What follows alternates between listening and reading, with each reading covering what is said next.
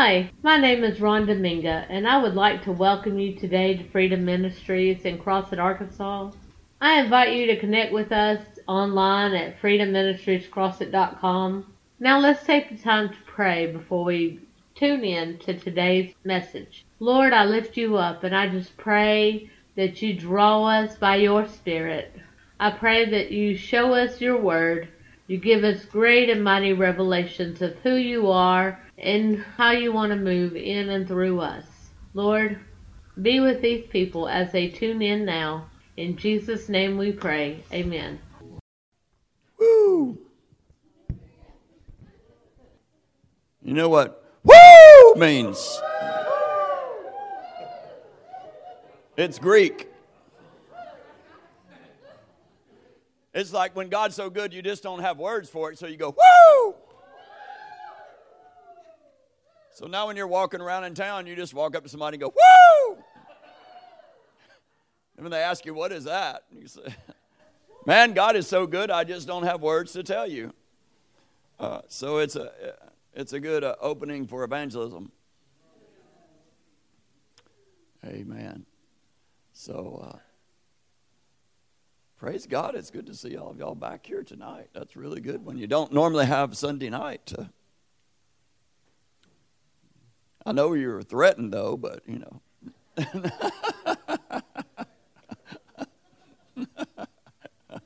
Broken arms and stuff. You know? um, so, in, in 2010, I, I, actually spent 15 years with the Assemblies of God, and I um, spent eight years of that with, working with Native Americans out in Arizona. Worked in the bottom of the Grand Canyon with the Havasupai people.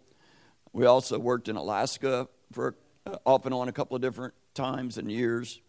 Uh, preached just about all over Alaska, from the north Barrow to Nome to Fairbanks, down in the southern part, out on the Yukon River.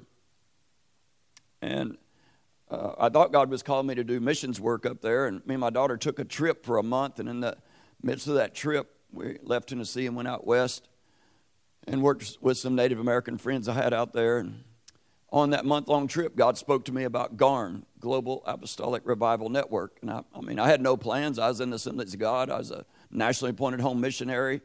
But I, but I, I was probably in that rim of, of being squeezed, waiting for the baptism into the next step, kind of like I talked about this morning.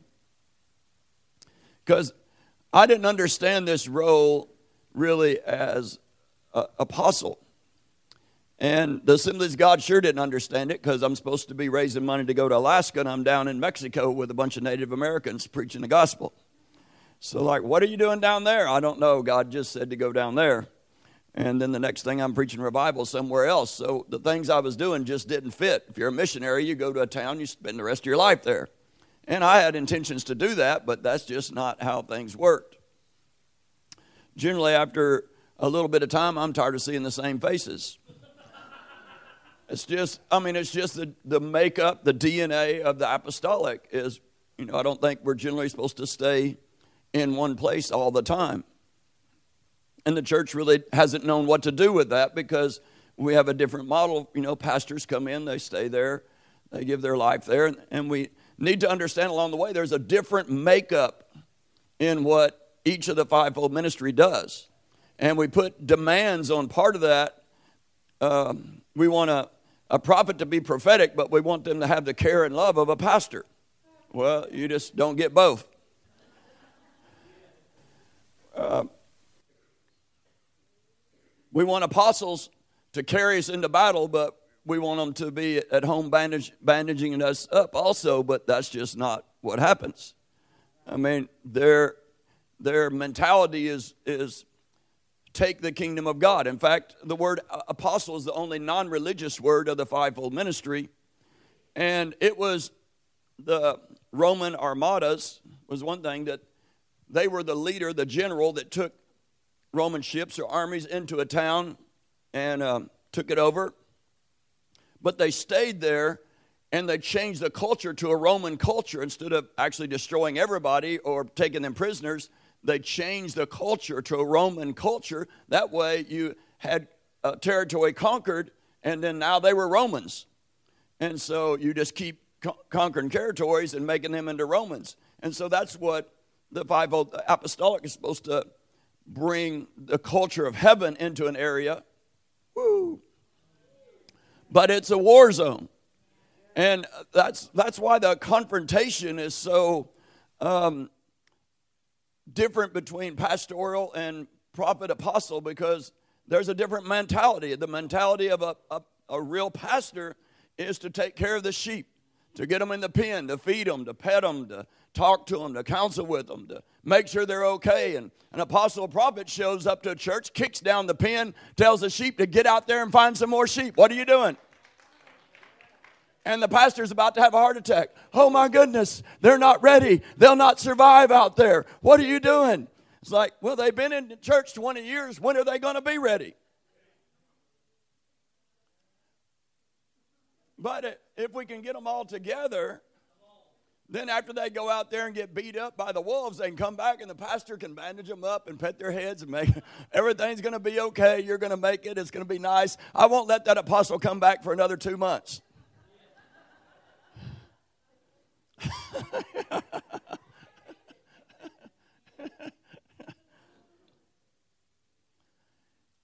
and you know there hadn't been a lot of teaching on that. And so in the assemblies of god i was in a i couldn't fit in the wineskin really. They had, it was it was a great 15 years. It was a good time to learn and um, be taught things and experience things and have opportunities.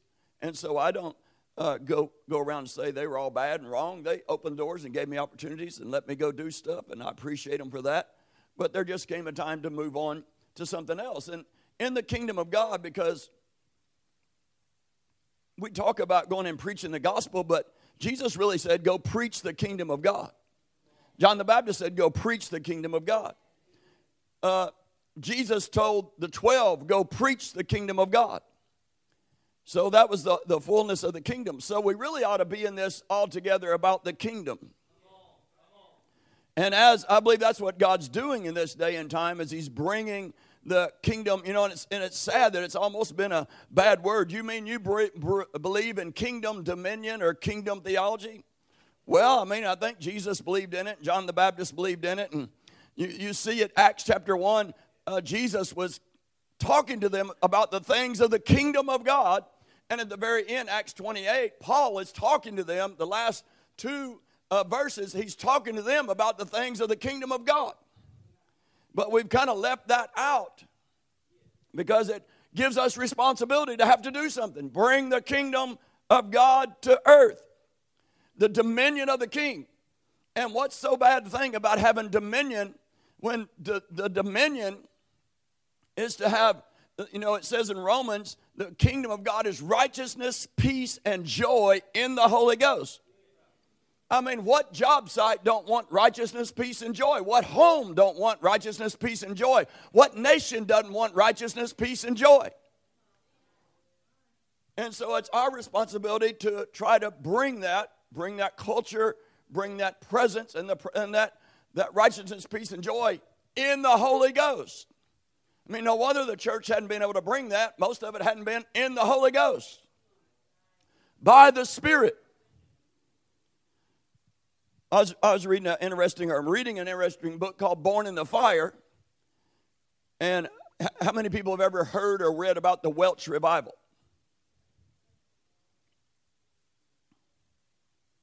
How many people want revival? then I ask the same question how many people read books about revival? Praise God. A lot of churches, I say, How many want revival? Woo! How many read books about revival? Nobody. I'm like, Do you really want, you know, if you want to grow a garden, you go get a book and read how to do it if you, grandma didn't teach you. Or, you know, you read about it, you study about it, you look at it. And that's why when revival shows up, so many people are blasted. Whoa, what in the world is this? I don't understand. We're carrying people out in wheelchairs. They're shaking, rolling, flipping, jumping strange things are happening in here. This must be the devil because they never read what historical revival is. They don't know what it looks like, or they don't even haven't read about what happens. And it's amazing to me when those things show up and people say that's not biblical or revival. I'm like, what Bible are you reading? You know, there's a guy named Nebuchadnezzar that was king, and one day he decided, Look what I've done.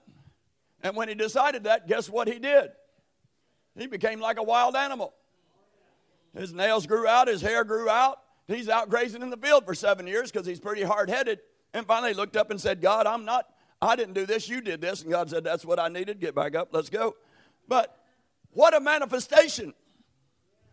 I mean, I hadn't seen nobody around front of church out there grazing in the front yard look like a wild animal. I've seen some crazy stuff, but I hadn't seen nothing quite like that yet. So people are worried about a little bit of manifestation, like, my gosh, we ain't even got close. I think we need some congressmen and senators to be grazing in the front yard till they come to their right mind. May need some pastors and um, preachers to be grazing in the front yard till they come to their right mind and say, you know, it's, it's not me doing this, it's God doing this, and give Him the glory. Uh, so there's a lot more for us to see and do. And so we've been afraid of this apostolic or really not understand how it works. And we got to understand that he gave us five different ones because each has a function and operates in that function. And as the awesome thing about it is people that are sitting in the pews really have a greater advantage because to me, those that are operating in fivefold ministry, an apostle or prophet, you kind of specialize in what you do.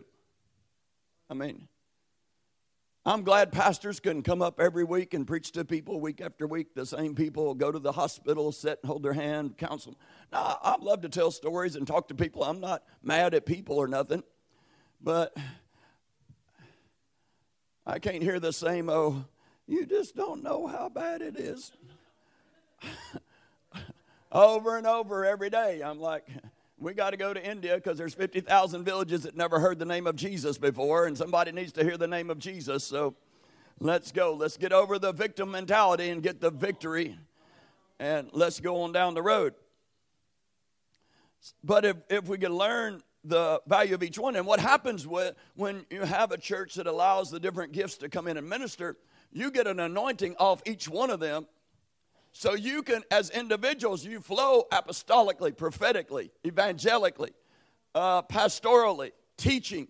You begin to flow. You might not flow in the fullness like somebody who has a, you know, it's like a doctor that's a brain specialist. That's what he does. In fact, I have a pacemaker defibrillator, and one time I was visiting my heart doctor, and I asked him about something else, and he said, I don't do something else, I do hearts. I'm like, okay. so he specializes in hearts. So each one of those five specialize in something. But when there's an anointing in the house and all of them are ministering in the house, it releases a part of that anointing so you you can operate in all fivefold. If you show up somewhere and they need an apostolic breakthrough, you can carry that. If you show up somewhere and somebody needs a prophetic word, you can start releasing that. If you, if you need the care of a pastor, you can be carrying that heart of a pastor. So you can actually be operating, you have more chance of operating in all fivefold than I do. So all the excuses are gone. I went to a business meeting this summer, and the name of it was No Excuses. I thought we ought to have a church conference. Nobody probably show up, but. and during that conference, they had people that had been through this training up on stage teaching the training. They'd been successful and now they were teaching. I thought that would be awesome too. That we've made disciples who can also help make other disciples instead of being just spectators. So, so God's opening the door.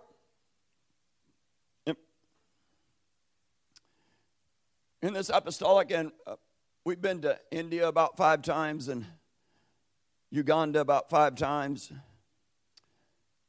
India's a tough place to go. It's against the law to preach the gospel there. If you're an outsider, you got to go on a tourist visa. And we go to the villages where it's interesting. A lot of people are living in little brush shacks and things like that, and uh, pretty pretty hard stuff the lowest caste system out there. But man, it's the greatest harvest field you've ever seen. woo, it's, it's tough staying in places. It's tough eating the food for me. I mean, I don't know why God called me to do this stuff because I'm pretty picky about my food and things like that. And God sends me these places where they have this weird stuff going on. And it's all spicy, and I don't like spicy stuff. And I mean, you know. But you go out there. Hallelujah. And you get a music stand I mean, do y'all mind if I just talk to you a little bit tonight? Be like Paul, talked all night till somebody fell out the window. At least it won't be a very far fall. Just fall off the pew and so you you go over there and um, you can just walk. Uh, they'll carry you in a village, and I asked I asked the they got they have some good pastors over there, some good preachers. I'm saying, why don't you just go in these villages and preach instead of us having to come over here? And they said they won't come out to hear us, but the Hindus will come to hear you because you're from America, because you're white skinned. And so they'll come out to hear and see you because a lot of villages they've never seen a white person before. When you land on the airplane, once you leave the airport, I never seen nothing but Indian people. Never there was no other white people, no other black people, no other Hispanic people just Indian people, hundreds of thousands. There's 1.2 billion Indian people. There's 350,000 American people. The land of India is one third the size of America. So you've got three times the population and one third the size. So there's people everywhere, pretty much. So you go into a village, they carry you into a village, and you kind of go secretly, and you go, you go to this village, this village, this village. You don't ever go back to the same village because it's catching on, and the the Hindu priest or whatever finding out about it. So you got to go and then you run back and you hide out somewhere for a while and then you go to another one and you come back. But you go and they'll carry you in there, man. People just start coming out. And you can just preach the gospel, just real simple gospel. And all of them that come see you will re- receive Jesus. And 45, 50, 60 people, whoever shows up, and they just came to see a white person, I just tell them, hey, what's the chances of God sending me to this village to tell you that Jesus loves you and wants to come into your heart and live? Because you've never seen a white person before, but God sent me here. And all of them say, yes, we want to do that. Like, praise God. I love this. and then you then you pray. We prayed for one lady there who had a messed up eye she'd received Jesus. She fell down on the ground. She started speaking in tongues. The most amazing place I've ever seen. You don't even preach about the baptism of the Holy Spirit, but sometimes people are praying to receive Jesus, and as they're doing that, God baptizes them in the Holy Spirit. I don't think we ever really preached about the baptism, and people are getting baptized. And so this one lady falls down. She just heard the gospel the first time, got prayed for it, falls down, starts speaking in tongues. And I actually took a video and I asked the Indian pastors with us, is that tongues or Telugu? She's, oh, she's speaking in tongues. She's speaking in tongues. I said, awesome. So after we, two years later, we're in Uganda, and I'm in a station wagon, little car with this pastor from the bush, and we're going to the airport to fly out. And he's asking about India. I want to go preach in India. So I show him the video of that, of that girl speaking in tongues, and he starts getting excited. He's like, oh, and I was like, what's going on? He said, she's speaking in the tribal language of my village. What's the chances two years before, and you take a video, and you're in this car with this bush pastor, and he says, she's speaking in the language of my village. I mean, this stuff is real.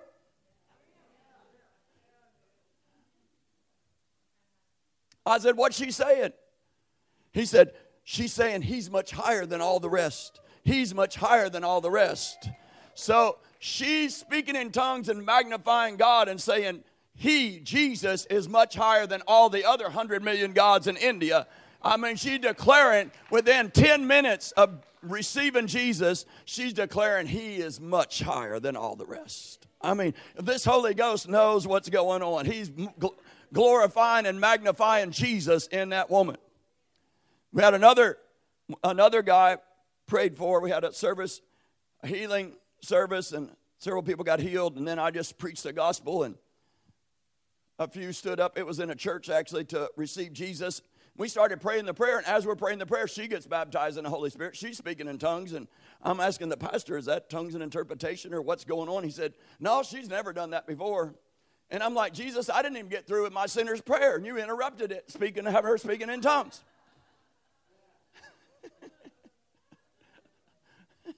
He likes to have fun.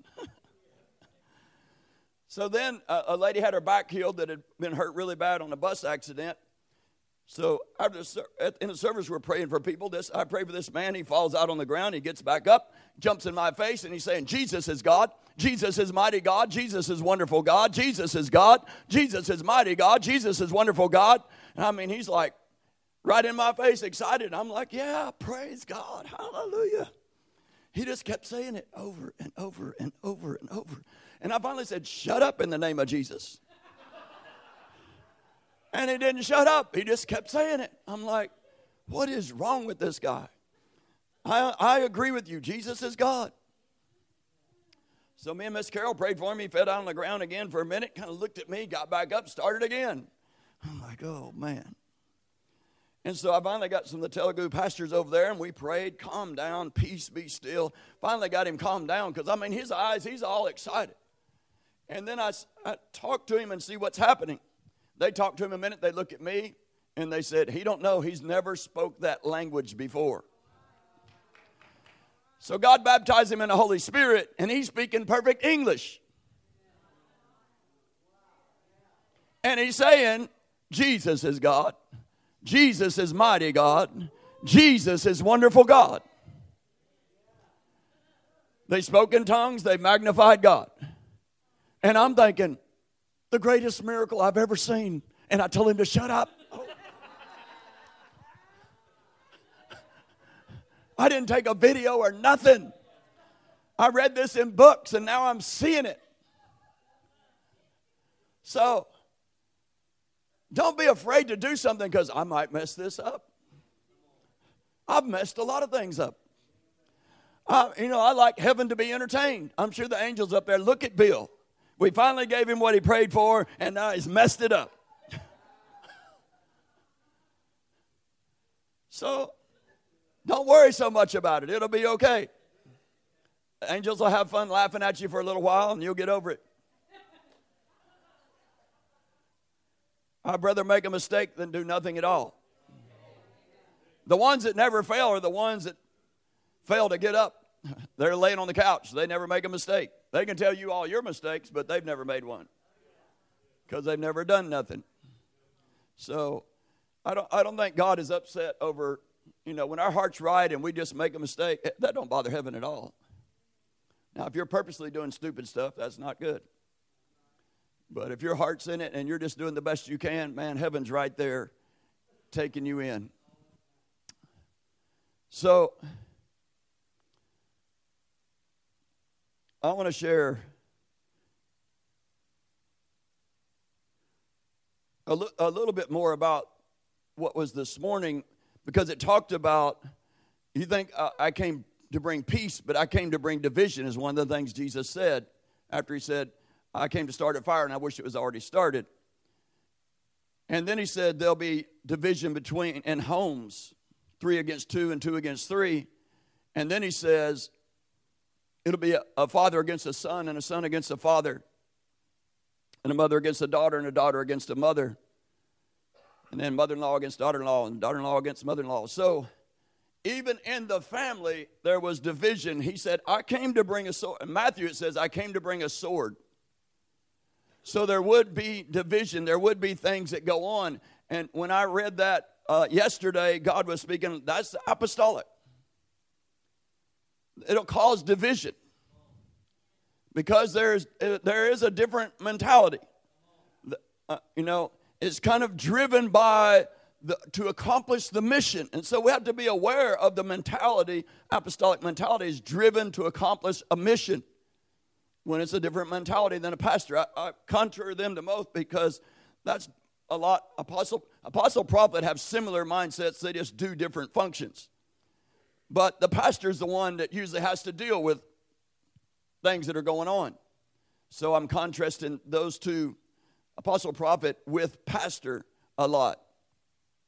And so when heaven comes, it's going to bring division. It's just some people are going to be in and some people are going to be out. Some people are not going to want to uh, do the warfare.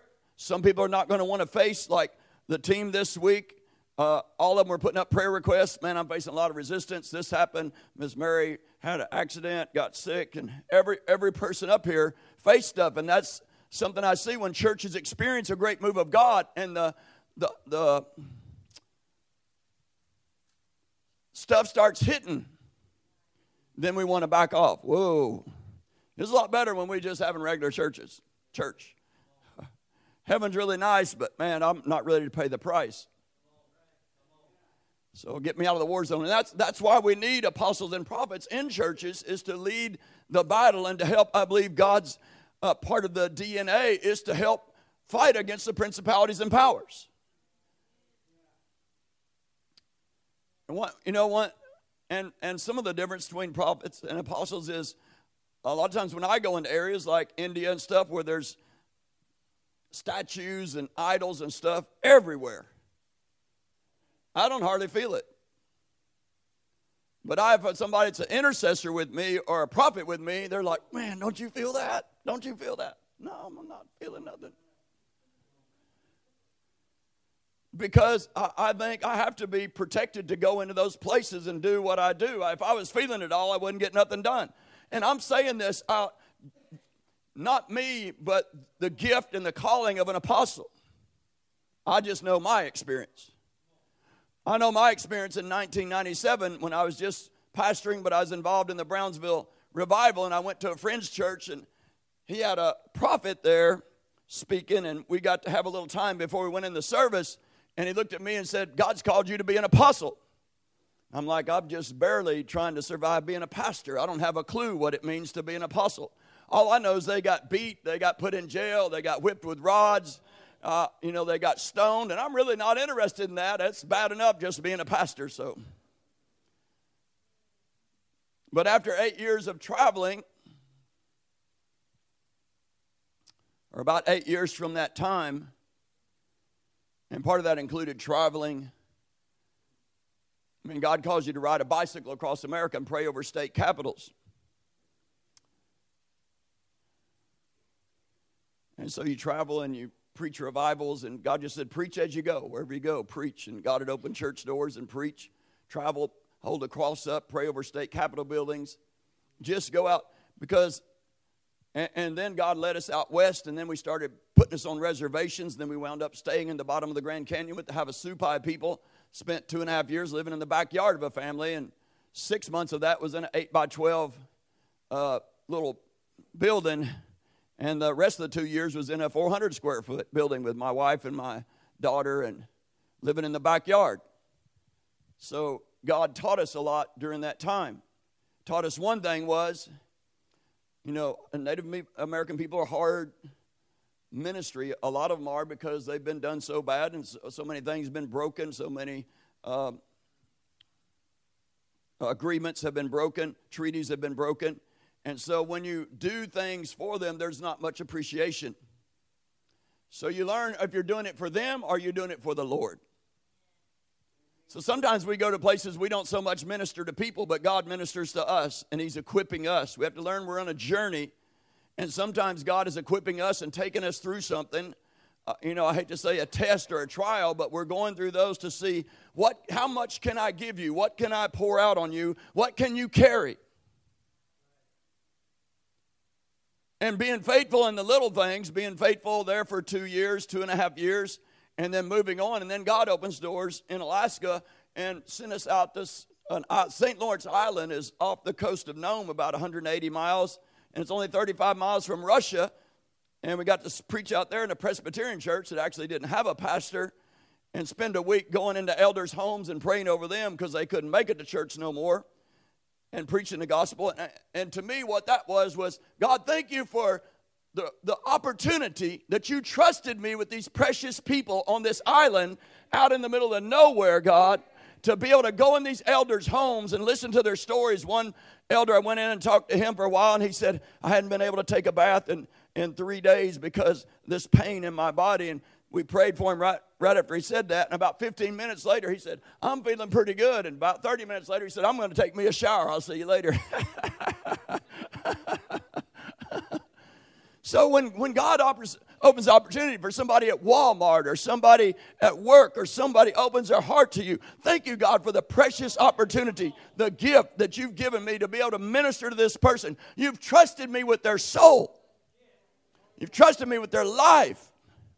And so I think about those villages and stuff. Man, thank you, God, that you allowed me to come down, some hillbilly from Tennessee, to go up there with the Eskimo people where they're still harpooning whales and stuff and hang out with them for a little while. Woo. But if you're not faithful in the, you know, we, we take for granted the little things. If we're not faithful in those little things, then God can't open the door for other things. And so it's all a training process. Being in the bottom of the Grand Canyon, I didn't feel was that successful. We didn't build a church down there. The Mormons came in and built a church right across the little dirt path from us. And I thought, what is this, God? I'm down here two and a half years, and we serve the people and love the people, and the Mormons come down here and they treat the people like dirt, and they're building a church right over there. That ain't fair. And so you could get mad at God. Well, I'm leaving here and I ain't doing this no more. But if you get mad at God, that's right where you stop at. It did open opportunities, and, and it, what it did, most other native people in the Southwest know about Supai. I mean, you got to hike eight miles to get down there. They're in a valley. There's 450 people. It's a half mile deep and a mile wide down in the Grand Canyon. And so, if other native people heard you live down there, it opened the door instantly. Yeah, come here. I mean, you're like a brother. So, there's things going on in our lives that we may not see with our natural eye that God is preparing for something that's going to happen in the future. So, if He's working all things out for the good to those that love Him, then we got to, even when we go through trials, we got to believe God's working something out for the good here. If I'll stand in the midst of this and prepare myself and keep going, something good is about to happen. In fact, this week when there was a lot of resistance, I'm not liking the resistance that much, but I'm saying, I know something good's about to happen. I mean, that's, we got to think beyond the valley. And when the trials are coming, we got to start thinking, whoo, something good's about to happen. Boy, if the enemy is attacking this hard, something good is coming. Now, I know y'all have had some attacks and stuff, so you, we can't dwell on what happened or what took place. But what we got to focus on is, man, God is setting us up for something. Hallelujah. It's going to be good. Woo! Because He's working things out for good. And so, being down there for a couple of years and then moving on, but it opened doors to go to other places. And then ministering with Native Americans and learning how to do that opened doors to go overseas and minister. Because I, I don't, when, when I go overseas, I want to partner with people. I don't want to come in and we're the Americans and we know how to do everything and you need, because if you got money, you can go to third world countries and you can be the king. But we don't, what happens with the king is when the king leaves and the money leaves, everything else dies. That ain't what we want. We want to partner with the vision of the national people and help empower them to have revival and a move of God in their land because I don't want to move over there and live. I like America. After my first trip to India, when I got to Chicago airport, I was kissing the ground. Thank you, Jesus. I don't know why you chose me to live in America, but thank you, Jesus. Hallelujah. I mean, every high school graduate ought to go to India or some third world country for about a month. When they come home, they'll be different.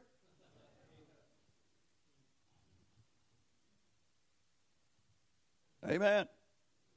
Um, every person ought to go. They're different. I mean, when you land in India, most people I've taken it's three days before they can get a grasp on things. They're just looking around with their jaw hung open because it's such a change in your world, it's hard to believe. Your, your eyes are seeing it, but your mind is not getting reality. And about three days, finally, they're like, okay, yep, I'm here in India. Mm, let's do something. So, division and things happening, it, you know, it comes. We, we do what we can to stop that from coming. We don't want to see that type of stuff come. But there's one king. And if somebody's compromising you from following that king, decisions have to be made. And we got to follow the king. And we got to be about his kingdom. I mean, we only have a short time on this earth. And we've got everybody here has something God divinely ordered for you to do while you're here. That's why you're still here and not there. So there, there's a little something I've been um, in Acts chapter 9. It's kind of the process. I'm not supposed to talk about missions, but no, no.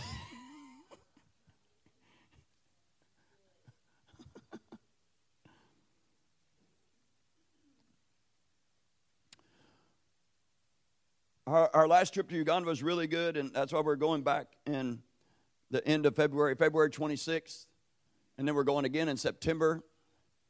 Uh, we're going out to the western Uganda, out in the more of the bush.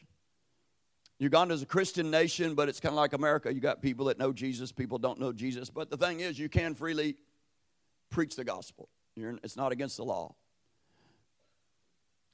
And this last trip, we were able to have uh, 17 churches and 25 pastors come together and formed an apostolic council. And we have apostles and elders now. Uh, we're able to go, we're starting a Bible school. We have an orphanage that we were able to pay for the building and the land the orphanage is on. We're purchasing another uh, lot next to that to build a school for the orphans. And we want to see them be fivefold ministry or uh, lawyers or doctors or businessmen or leaders in the community. We want to see them have an effect in their nation. And, you know, not just be raised up to survive, but we want to see God do something in them, create a kingdom culture and a kingdom mentality that they can do all things. And we also want to uh, build a building for a Bible school there because out in western Uganda, they have to go to Kampala to go to Bible school, and very few of them get to do it. Very few of them, most of them are untrained, and uh, some pastors don't even have Bibles but they're still pastoring a church. So there's a lot of opportunity there. And uh, we got to go to the top of a mountain, 12,500 feet, and preach the gospel. That's the tallest church I've ever been in. But they said when we were up there, there's never been a white person at the top of this mountain here. So I'm like, yeah, missions on steroids. The next day, we're in the bottom of a valley in a banana jungle preaching the gospel. So if something of that stirs you up, you may want to come on a trip.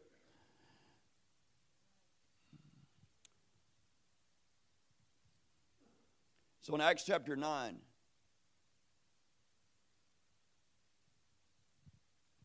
I'm going to get some help from my team here, maybe a little bit. But there's, there's, there's a procedure or a journey here that I think's that's what I'm teaching them in Uganda. That's what I'm teaching here. And it's, it's the five C's. I hate to have a five point sermon. But it's converted, called, connected, commissioned, and covered. And I think if we see in the book of Acts how they did things, that it gives us a pattern for how we should do things. And I believe it'll give us success in what we're doing. So if you read here in Acts chapter 9, you find that Paul has an exciting conversion, it's conversion experience. Amen. I'm not going to read all the scripture, but I'm, you know, Acts chapter 9, verse 4, 5, and 6 in there, where he meets God on the Damascus Road. Jesus shows up. And so he has an encounter with God, and his, and his words then are verse 6 Lord, what do you want me to do? Now, to me, that's, that's getting saved right there. Hey, he didn't just say a little prayer. Uh, people need to meet with God. So, and that ought to be the question is when, when somebody's prayed and asked Jesus in their heart, okay, now what do you say? It ought to be saying, Lord, what do you want me to do? What is it? It doesn't matter. What is it? I mean, because when God's truly in there, it's when you've met God. I, I think too many people have had a, a, emotional experience, but not a spiritual experience, and we've made this thing down. I mean, how can it be just a little, just uh, say this little prayer that Jesus loves you and wants to come in your heart? And sometimes that works. I mean, that's why you have to be led by the Spirit. Because sometimes people don't, I mean, they're so hungry and ready, you can just about touch them and God's coming in them. But we can't really have a formula of how to do it. But what we want to see is whatever it takes for God to come in and live inside of them. Because if He comes in to live inside of them, stuff's going to happen. They might not be perfect right after that. They're probably not going to be perfect. None of us. We're all well, walking on that journey towards getting more like Him. But at least their heart's going to be open to say, whatever you want me to do, Jesus, that's what I'm trying to do. That's, I mean, when somebody's heart's like that, that's a good sign right there. So I, I want Miss uh, Lori to come share. She's going to share a little bit of her testimony, conversion experience.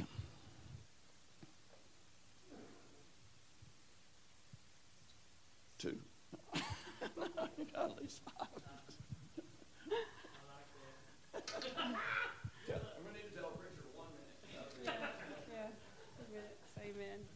Praise the Lord. I just want to come from a text tonight out of Luke uh, chapter uh, 22.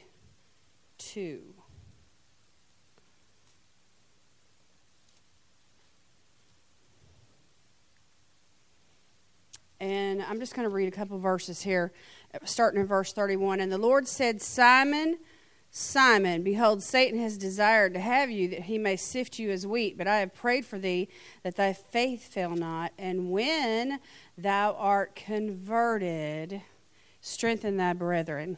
Amen. Praise God. I've got a powerful testimony about how the Lord saved me and how I got delivered. I got delivered from a spirit of condemnation, and uh, I was demon possessed. I didn't even know it you know. And uh, so anyhow, this I was at a singles meeting, and this little old lady, she's packed full of the Holy Ghost, about 80 years old, and she came up to me uh, at an altar service where I was desperate for the Lord. I knew who my source was. I just couldn't get to him. You know what I mean? And and so he just came down to where I was. And so he sent this little old lady, and she laid her hands on me, and she said, "You spirit of condemnation." And when she said that, it was like a gazillion particles on the inside of my body just came alive and they were nervous and they were jumping and it felt like my foot was asleep. you know how your foot feels when it's asleep? It was what that was going on on the inside of me. And she said uh, uh, you come out of her right now. Economy. I mean this woman had economy with words. And when she said that it was like all these particles went whoosh right here and it was right here. I could feel it. It was like a big lump. Hmm. And she said, In the name of Jesus. And when she said that, that, that spirit, that being that was in me, it came up and out of my esophagus and it departed out of my mouth and it left my body. And I knew that I knew that I knew that I was forgiven. Amen. Praise the Lord. And then the Lord took me in the Word the next day in Romans 8 1 and showed me, you know, there's no condemnation to those that walk in the Spirit, you know, and not after the flesh. And I thank God for that experience, you know. Um, but you know what? Peter was walking with Jesus. He'd been walking with the Lord for three years, you know, but he still needed to be converted. See, so there's more to conversion than just getting saved. Amen. You know, He needs to save us from ourselves. You know, many of us need to learn how to conquer ourselves. Amen. We need to learn how to conquer ourselves. And so that's kind of where my angle is tonight. I mean, I, uh, I love my salvation story. I love it. Love it, love it, love it. But conversion starts with salvation. You know, there's a saving process that takes place day by day by day as you walk with the Lord and as you yield to His will and you become the clay in His hands and He's forming you. Amen. So, some of the things that the Lord has dealt with me about along the way, helping me to be converted and to be saved from myself, are things like, and I'm just going to mention these real, real quick because my two minutes is up. but uh, self exaltation. We're all searching for significance, you know, and fear will drive you to overcompensate. It'll drive you to selfish ambition. It'll drive you to presumption. Come on, somebody. you know? And so the Lord is working a work in me, and it's been a journey. It's been a journey. So I'm, I'm just going to share a quick vision with you. One night I was in a service, a Holy Ghost filled service. We had a privilege of sitting up underneath an apostolic pastor for 14 years. And uh, God had been dealing with me about self exaltation. And I went to the altar and I repented, you know. And, and this is the thing, you know, we, we wrestle with the Lord. Amen. Like Jacob and the angel. You know, what is your name? What is your name? What is that thing that's working in you? What do you need to repent of? What is surfacing as the Lord purges you? What part of your flesh needs to die? You got to name that thing. It's got to come to the light. That's why we come to the altar. We expose that thing before the devil, I mean, before the Lord. We expose the, the work of darkness at the altar before the light of the Lord so that He can, you know, scrape it off of us. And so, anyway, I repented of self exaltation that night. And the Lord took me out in the spirit. Hmm. And I'll never forget it. I'll never forget it. I was, it was laying there under a pew. I saw myself under the pew right there. And I was covered, completely covered with fruit. I knew it was fruit. I just knew it was fruit. I never saw anything like it before, never have. It was about the size of ping pong balls. And they were a dark olive colored. You ever seen any fruit like that? Looked like a old dried up kumquat or something you know, or I don't know. It was weird. It was different. Never saw nothing like it. But anyway, in the vision, the Lord, I couldn't see me. I couldn't see me, but I knew it was me. All I could see was the fruit. Come on, somebody. And the Lord was showing me, Lori, as you continue to die to self, die to self exaltation, the fruit is going to come forth. That's how the fruit comes forth. It doesn't come forth by your own efforts. It doesn't come forth from you trying to push yourself to the top. It doesn't try it doesn't come forth from you stepping on your your, your neighbor's back or your brother or your sister's back. It comes forth from the Spirit as you die out. Hallelujah. So, you know, my husband and I, we've been married 31 years, been in the ministry the whole time. Glory to God. But guess what? I'm in a new season. I'm in a new season. I'm in a season right now, laying down my agenda, hooking up with this wild guy. Amen. Well, I'm on a journey. I don't know where I'm going. I just know I'm ready for something fresh. I'm ready for something new. Amen. Hallelujah. I'm ready for God to do something through my life. I'm ready for the wind of God to come in and carry me. Amen. So I'm like Gideon. You know, I'm like Gideon. I'm overcoming fear. Hallelujah. I'm standing up to be counted for Jesus Christ, for the ministry of Jesus Christ. I'm praying. I'm seeking God. I'm doing warfare daily over the prophecies that have been spoken over my life. Hallelujah. And I'm going somewhere in Christ. Amen. It may not look like I'm going somewhere. You may look at me and think, oh, there's a tortoise. There's a tortoise. There's a tortoise. She moves slow. In fact, some days she looks like she's a glacier. She ain't going nowhere. But I'm going somewhere. I'm going somewhere in the spirit, in the spirit, in the spirit. Not by might nor by power, but by my spirit, saith the Lord of hosts. So I just want to encourage you guys today just to get up in the river. Get up in the river and let the Lord convert you. Amen.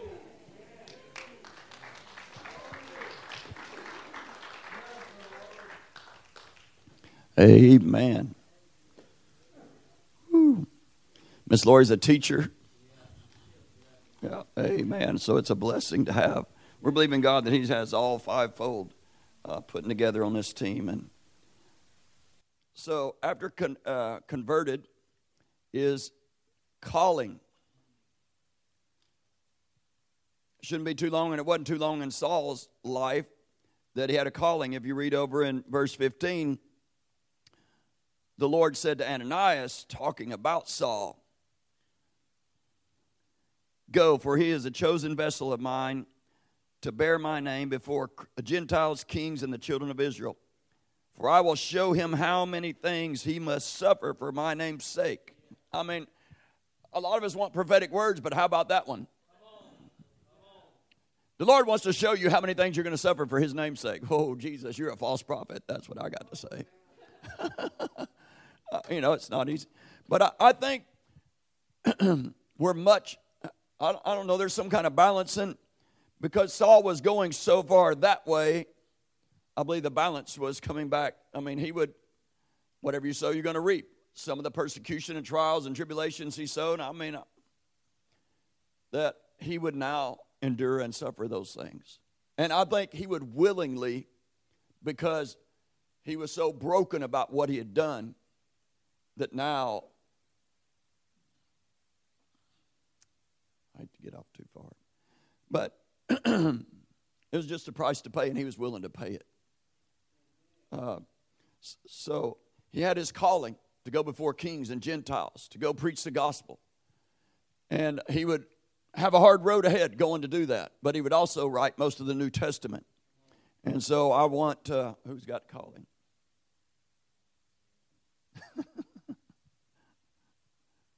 you want to do calling? You want you do covered?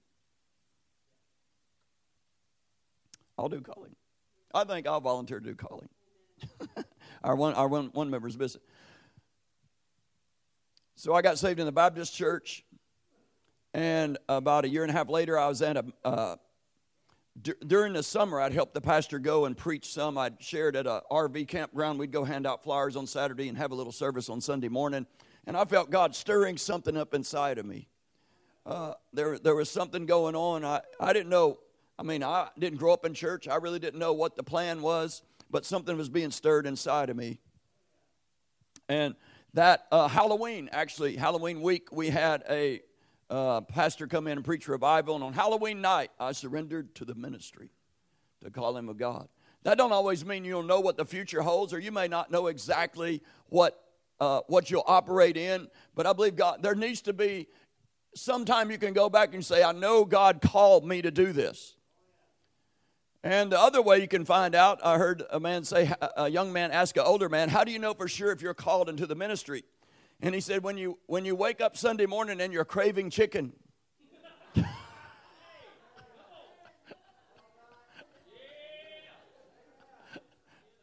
thought I was going to have something real serious to say. so probably all of y'all is called in here. I don't know if that story works in the South because everybody wakes up craving chicken sometime.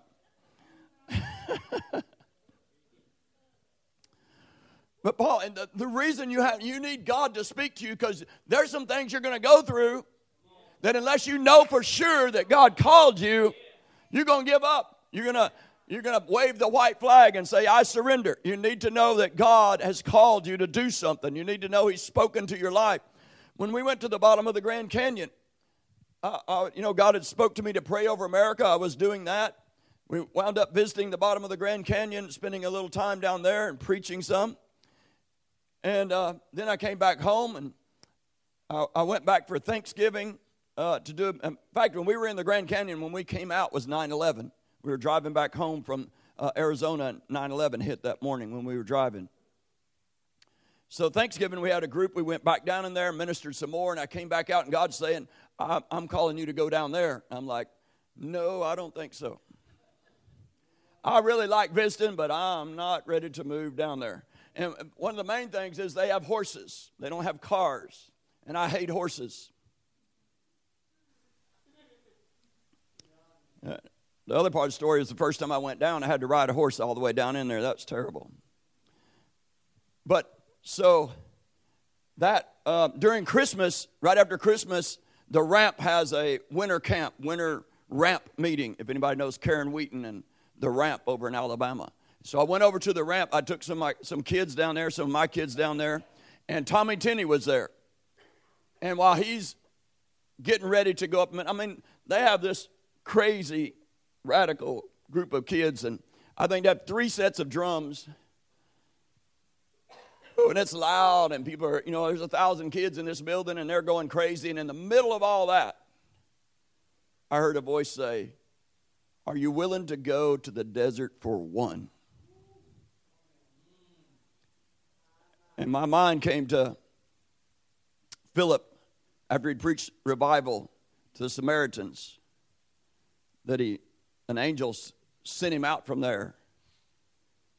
And he went out and he found the Ethiopian eunuch. So he left revival and went to the desert for one. And God said, Are you willing to go back to the desert even if it's just for one? And I said, Yes. I said, I need my wife to agree. I need the assemblies of God to agree. and they did, supernaturally.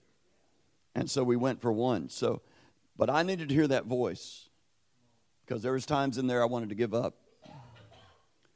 I spent six weeks sleeping in a tent in the backyard and drunks coming by and different things happening. It'd be easy to give up. But if you heard the voice say, when the devil's doing everything he can do, you can say, But God said. That's what we need to hear. Amen. So that's a calling.